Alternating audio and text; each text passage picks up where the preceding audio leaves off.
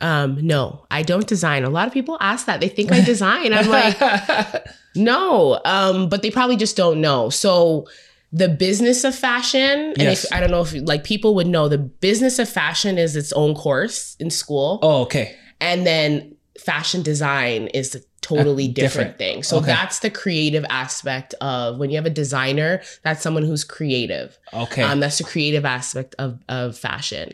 I am into the business aspect of fashion. okay. So that is seeing something or being able to identify something that I can buy for $10 And selling it for and selling it for 30, 40 to $50. Okay. So I'm into that side. So I Okay. I buy things wholesale from different brands, Mhm. put collections together and present them that way to sell them for the maximum profit. Okay. So how do you go about finding designers then for your company? Um so this is gems I'm dropping, but that's okay. That's why Um, we're here.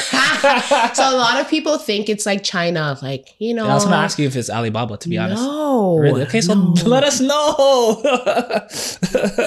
Um, okay, so I disconnected from China a long time ago. I had a lot of experience with China. I dealt with China a lot yeah. in my younger days when I was doing a lot of my research and designing because before I was a designer. So I was designing my own Oh, so you pieces. know that side as yeah, well. Okay. I was creating and designing. Now I'm I'm into the business side of it, the retail aspect of it. yeah. Um China, there's a lot of cons for me with China hmm the language barrier, the timing is all is yeah. different. Yeah. Timing's a lot. It's different. Mhm. It's very different. Um, quality control is a big thing. yeah. Sizing is a big thing. We're in the Western world. They're And you they're know, smaller. and yeah. Um, so between those four big cons, Mm. I was like, China's not for me. And I wanted to, one thing that I, I said is I never wanted to get into a situation where I was lacking traffic. So Oh. this is where I'm always our locations are always in a mall Oh, so okay. traffic is is is was not ever supposed to be a thing because I've seen traffic drive people crazy. Yeah. The lack of traffic, Yeah. being in a plaza, being where you have to drive your own traffic 100%, hmm it's hard. Okay. It's the hardest thing.